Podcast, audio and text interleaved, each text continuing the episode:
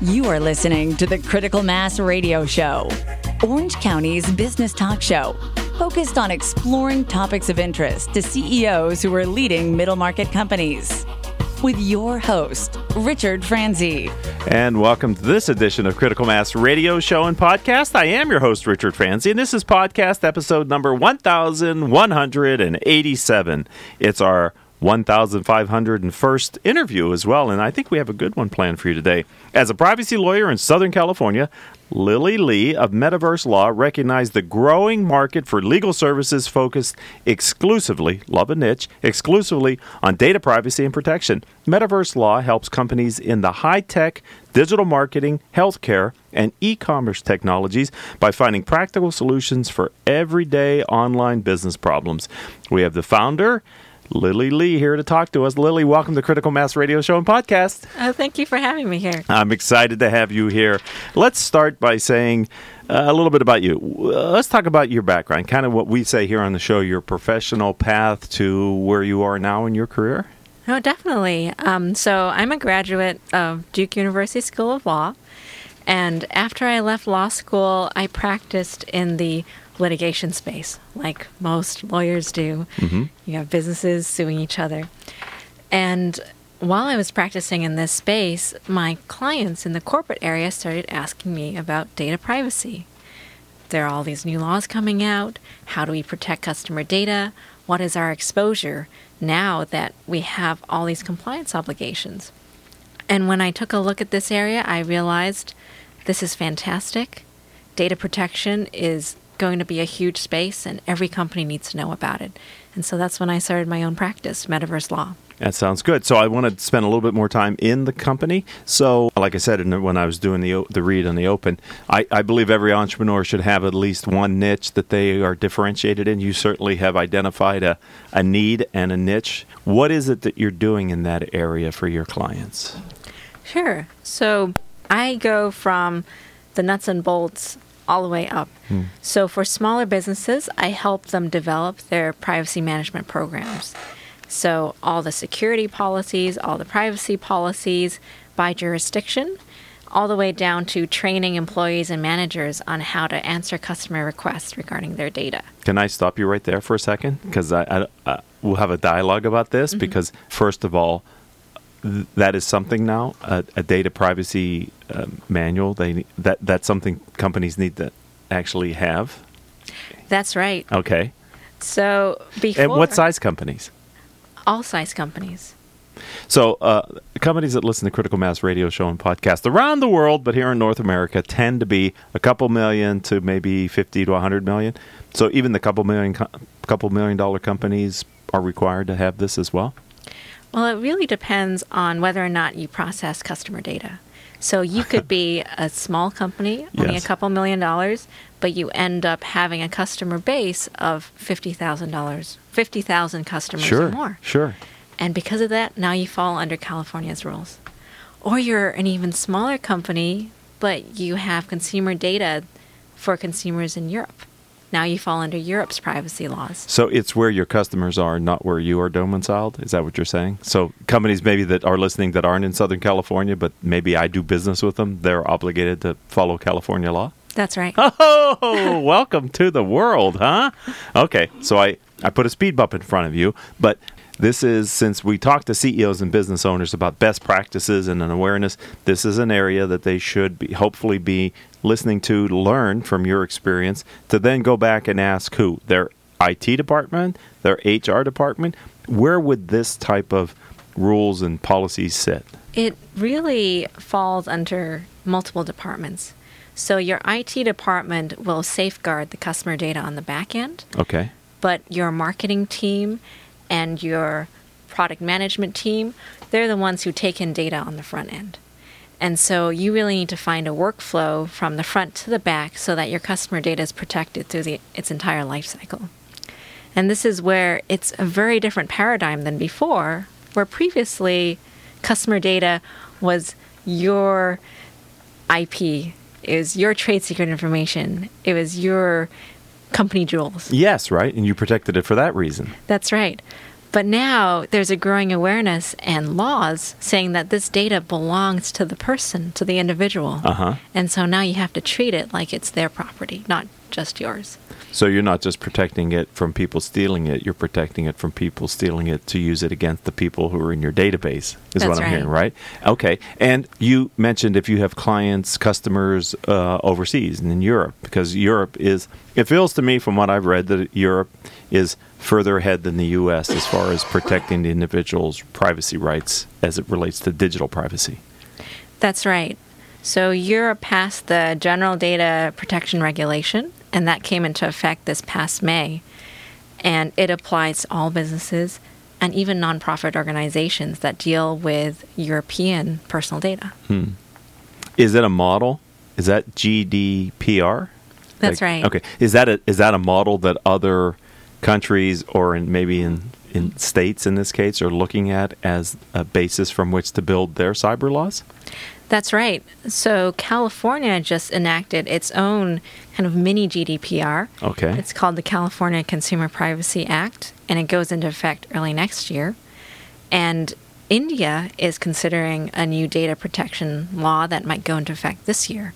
So for all those companies that are outsourcing to India, you sh- should pay attention. Okay. So many of our audience listeners reside in California, so they would be particularly interested. But maybe uh, to our earlier point, they have clients that are doing business with them and who live in California. Is it fully available to understand what the laws that are coming into California next year are? And can people start to understand how they need to work this year to comply with them when they take effect next year? Yes, so I'd say maybe 60% of the law Okay. is out there and understandable, and so companies should get started on that right now.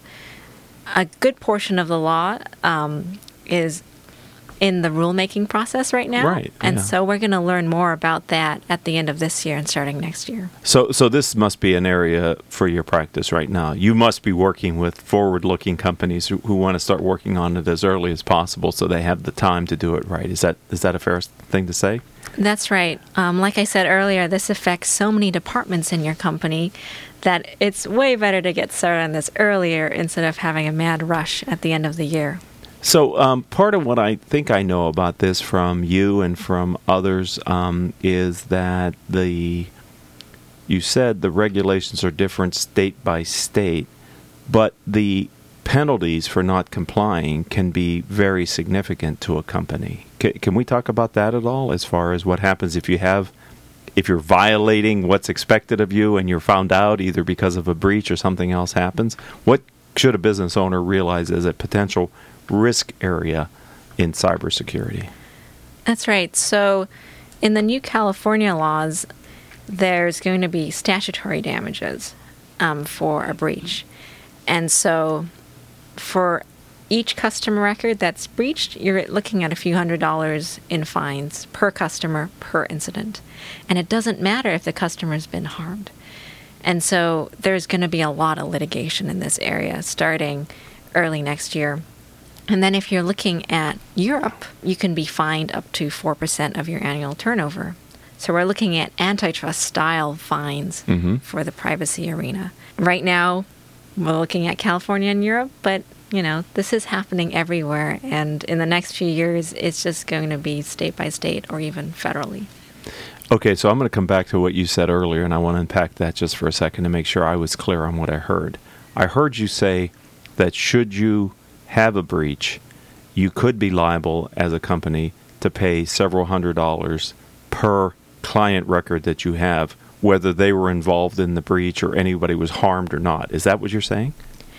So per client record that's been accessed or hacked, Okay, so it has to have been breached.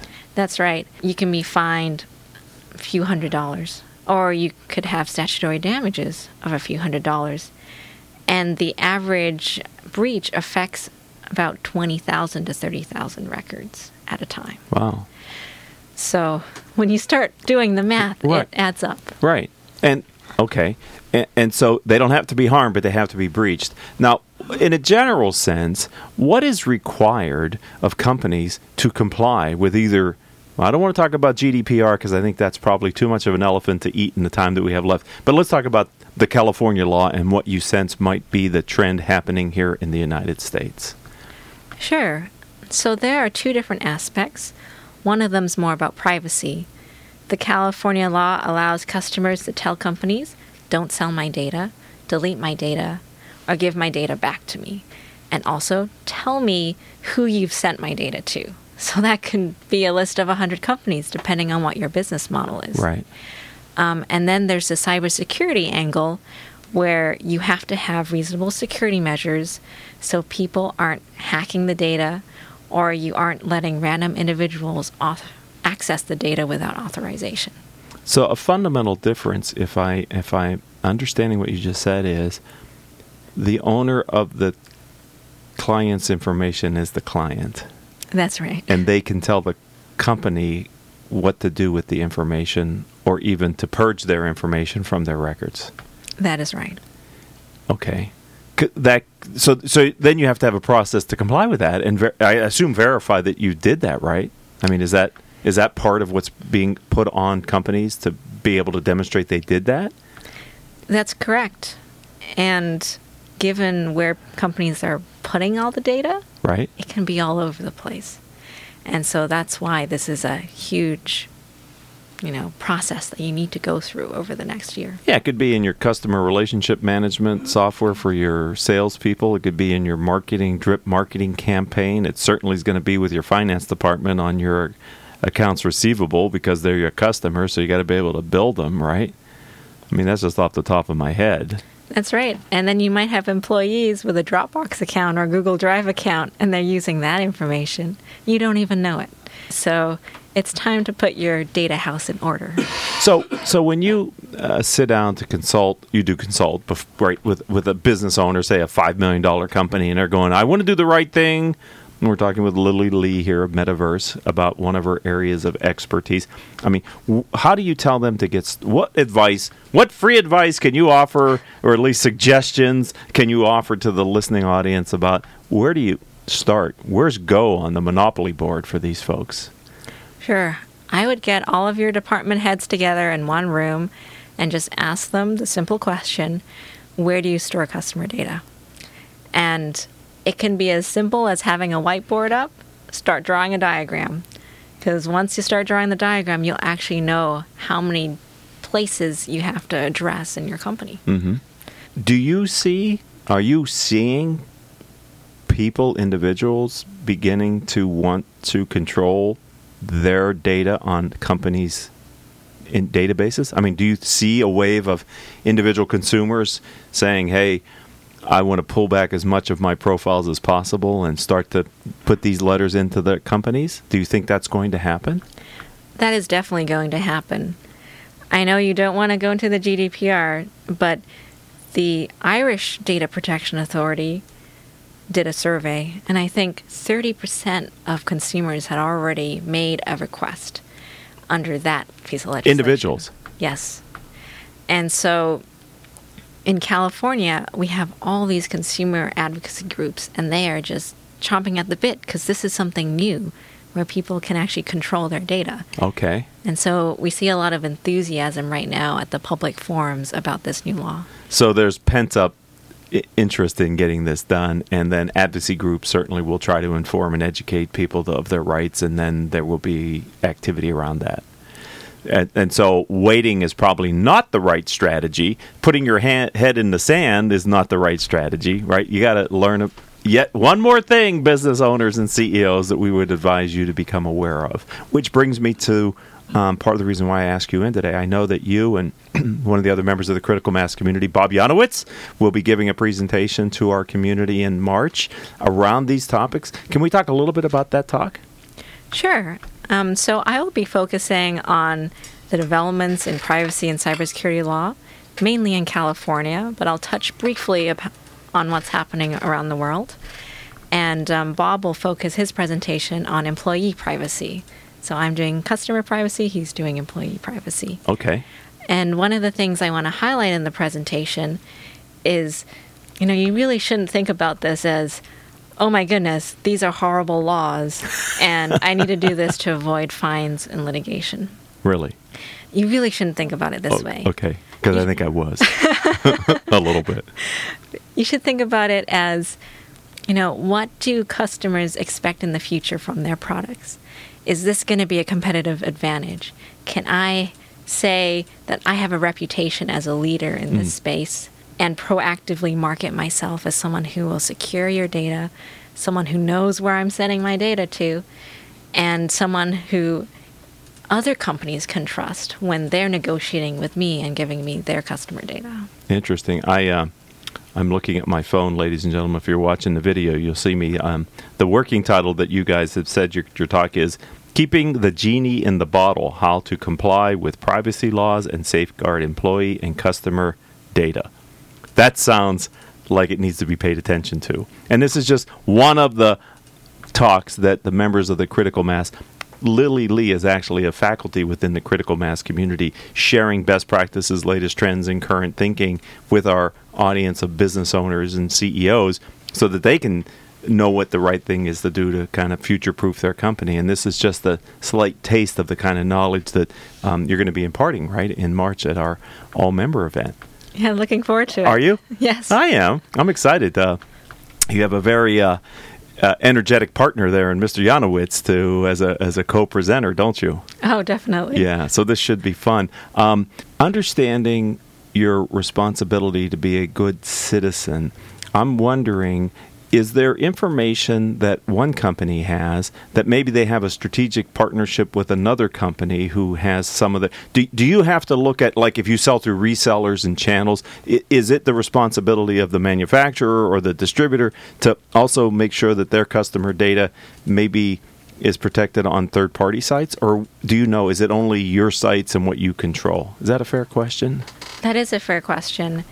And um, under California law, there are actually provisions where you need to safeguard the data that you transfer to third party vendors, third party processors. Um, so the obligations are different if you're bringing in the data or if you're just like an IT vendor on the back end. Right. But they are there for all of these parties. And tell me again, why did you get into this area? What is the attraction for you I mean, as an entrepreneur? as an entrepreneur, this is an amazing area that will affect all different types of businesses. And right now, there are lots of attorneys at really large law firms Okay. that specialize in this space, but very few small firm attorneys or solo attorneys. And there really is a market need for the mid sized businesses and smaller in this space because, you know, we all love the big law firms, but not all of us can afford their rates. Right, and many you know, we we have had people come in and talk about cybersecurity and cyber law to the community in, over the past few years. One of the common things that I hear from all the experts is everybody thinks it's the breaches against the large corporations where people are focused, but truth be told, they're also focused on middle market and small companies as well. Uh, to get in and get that information as well. They're not just looking at Target or pick another major company that Equifax that's been hacked. There are going after Main Street companies as well. And so this type of protection is really important for those for the middle market and small companies, right? That's for sure. I mean, sometimes they're more vulnerable because they don't have the advanced security systems of these large companies.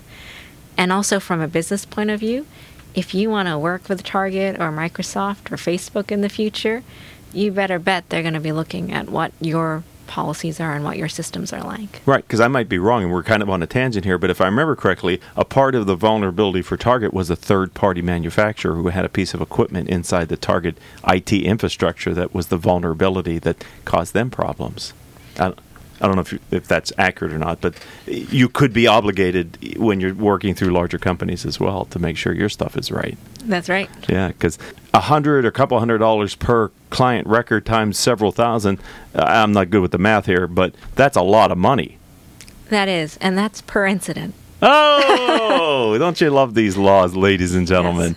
Um, you know, part of what I know that you and Bob are working on, and maybe it's premature, but um, some type of work product that'll allow the members during your workshop presentation sort of interact with the content. Um, as you develop that, will that will those tools and what you're putting together be available to other people should they be interested in seeing what you and Bob are presenting in kind of the closed critical mass community? Definitely. I have a um, pared down questionnaire that people can use to assess their incident response plans and what they know about their customer data. Okay. Is that an industry accepted term, industry response plans? Is that something we're transferring knowledge here to people? Oh, incident response plans? Yes. Yes, that is Okay. an industry standard term. So if a CEO goes in and talks to their team about their incident response plan, they'll sound uh, knowledgeable in this area? Definitely. And if they look to engage a third party, if they know the lingo, they're probably a little more conversant then and probably be able to get better advice, I would think. That's for sure. Okay. But if they wanted to really learn more, would your website be a, a good place or contacting you or checking out your profile? How would you direct them to find you, Lily Lee, online to learn more about this area? They can definitely check out my website, www.metaverselaw.com. I'm going to ask you to spell that. uh, metaverse, like Yes. uh, M E T A V E R S E law. Okay. And um, I have a blog there where I post updates on recent legal developments in this space. And you can also reach me by email, info at metaverselaw.com. Um, you you mentioned earlier you're going to symposiums and conferences. Is there a lot of energy around these new forthcoming laws? Are you finding a lot of people showing up? Is there a lot of activity here? I would think since GDPR came out, there's a heightened awareness that this is for real now. Is is that the case? Yes, that is definitely the case. Um, there's a cybersecurity forum in Beverly Hills that I'm going to at the end of this month. There's this International Association of Privacy Professionals that is just growing exponentially each month. And you just have to look online at the news. Right. And so, final question here for you, Lily Lee, and I, I, mean this in all sincerity. Um, it takes two to fight. And so, you're on the side of the companies helping them to prepare. Are there other individuals who you're seeing that are getting ready on the other side to sort of fight the battle from the consumer's perspective? Yes, a lot of plaintiffs' class action attorneys are playing, paying close attention to this law, as well as the consumer watchdogs. They are lobbying hard right now. Both sides are lobbying hard to affect the law before it goes into effect early next year. Okay, so this is actually something that could possibly be impacted slightly by the people that are listening to the radio show if they want to become active with their local legislators or state government elected officials. Is that what you're saying too in the regulatory body? That's right. Okay. Um, definitely check in with the local chambers of commerce. Okay. and see if they're providing any comments on the new laws. And um, you can also sign up through the Attorney General's website to receive notifications of the rulemaking process and submit comments yourself. Okay. So if you really want to get involved in it, you can get that level of involvement. If you just want to stay on the periphery but be ready, I would suggest you get back to metaverselaw.com. Lily Lee, thank you for being a friend and a part of the critical mass community. This has been very enjoyable for me to learn. I don't like what I now know, but ignorance isn't an excuse. So thank you for being generous with your time and knowledge. Oh, thanks for having me. It's been a blast. Definitely. And uh, if you're interested in hearing Lily Lee talk, uh, get in touch with her directly. I'm sure she and Bob are probably going to even take this show on the road a little bit outside the critical mass community in the future, so you too can benefit from their knowledge and expertise. I'd like to thank Paul Roberts for engineering today's show. Our three producers, without whom I could not do this show each week, they are Joan Park, Crystal Nunley, and Haley Stern. If you'd like to connect with me, let's start on LinkedIn. I'm Richard Franzi, F R A N Z I. Until our next show, I hope all of your business decisions will move your company in a positive direction. You have been listening to Critical Mass Radio Show Business Talk Show, focused on exploring topics of interest to CEOs who are leading middle market companies. With your host, Richard Franzi.